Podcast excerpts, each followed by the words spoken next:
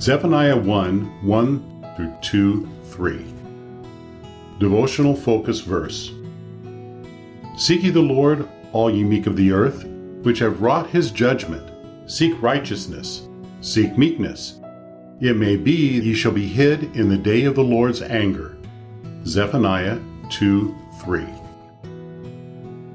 When I think of seeking the Lord, the testimony of Jack Robbins comes to mind.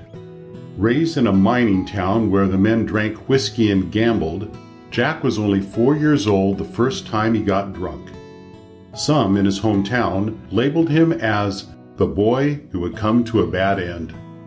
By the age of 17, he could drink the strongest whiskey, use the strongest tobacco, shuffle cards, shake dice, swear like a pirate, and fight, and his life was headed in a downward spiral.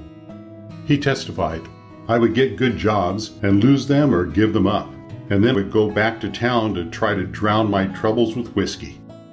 I staggered the streets bleary eyed, defeated, hopeless, and helpless.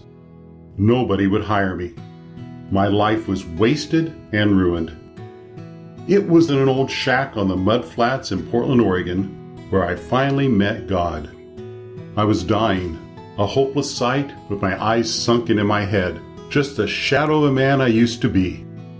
I'd walk that place night after night as Satan taunted me with, You're lost, you're lost. I would try to sleep it off, walk it off, drink it off, but lost, lost always rang in my soul. I thank God that in the darkest hour of my life I prayed. Lying there alone and miserable, I had time to think about my childhood and memories of my mother flooded my mind.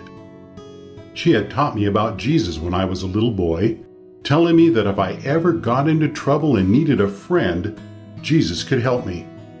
Somehow, in my despair, those memories got hold of me. Full of sorrow, pain, and hopelessness, I sent up an SOS to God. I crawled out of my bunk, got down on that dirty old floor, and asked God to help my miserable soul. I said, Jesus, won't you help me? I don't want to go to hell like this. I prayed not only once, but I prayed night and day. I determined that if I never got God in my life, I was going to hell praying. I praise God that one night after three weeks, heaven opened and the power of God shot down into my dead soul. Up until that night, the devil had full run of that old shack. But when God came in, hell and Satan went out. It seemed that the room was filled with light and peace. It was the most wonderful night I ever spent. That night, God saved me and changed my life. God had mercy on Jack Robbins when he sought forgiveness with all of his heart. The words of our focus verse indicate that the people of Judah too could have sought and received mercy, for Zephaniah proclaimed that if they would seek righteousness and meekness, it may be ye shall be hid in the day of the Lord's anger. While he foretold the coming destruction, he also offered a means of escape and protection if only the people would turn from their sins and walk with God. Today, too, mankind has received warning of a coming day of judgment. We thank God for the provision He has made for a way of escape. Let's do our best to alert those around us to seek Him and thus take advantage of His provision. Background information Zephaniah the prophet, whose name means hidden by Jehovah, ministered from approximately 640 BC to 621 BC during the reign of Josiah, king of Judah, 640 to 608 BC. Identified in the first verse of the book as the great great grandson of King Hezekiah, Zephaniah's purpose was to warn the people of Judah of impending judgment and to urge them to return to God. Although Zephaniah's message dealt primarily with the theme of judgment, it is characterized as a word rather than a burden, probably because the message does not predict doom for a specific nation. He was one of the last prophets God sent to Judah before the nation was carried into captivity by Babylon. In chapter 1, the prophet launched immediately into predictions of judgment.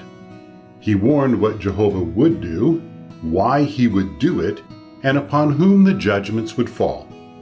He proclaimed that judgment would fall because the people did not honor God's name. See verses 4 through 5. Did not seek God's face. See verse 6. Did not obey God's word. See verse 9. And did not acknowledge God's rule. See verse 12. Zephaniah's proclamation about this tragic situation was clearly a message of warning. He told his fellow citizens of the coming day of the Lord and described three things about that great day. He announced that it would be a day when God searches, see verse 12, nothing is hidden from him, and the spiritually indifferent would be found. God judges, see verses 13 through 18. The judgment was near, see 114, and inescapable. God pardons, see chapter 2 verse 3. For some that day will hold no terrors, God Himself will hide those who have sought Him in repentance.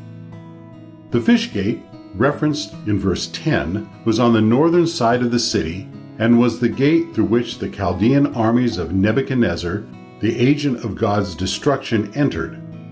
Maktesh, alluded to in verse 11, was probably a district of Jerusalem where business was carried out, perhaps similar to Wall Street in New York City.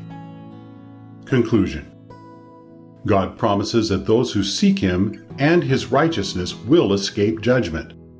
Let's not neglect to avail ourselves of that promise.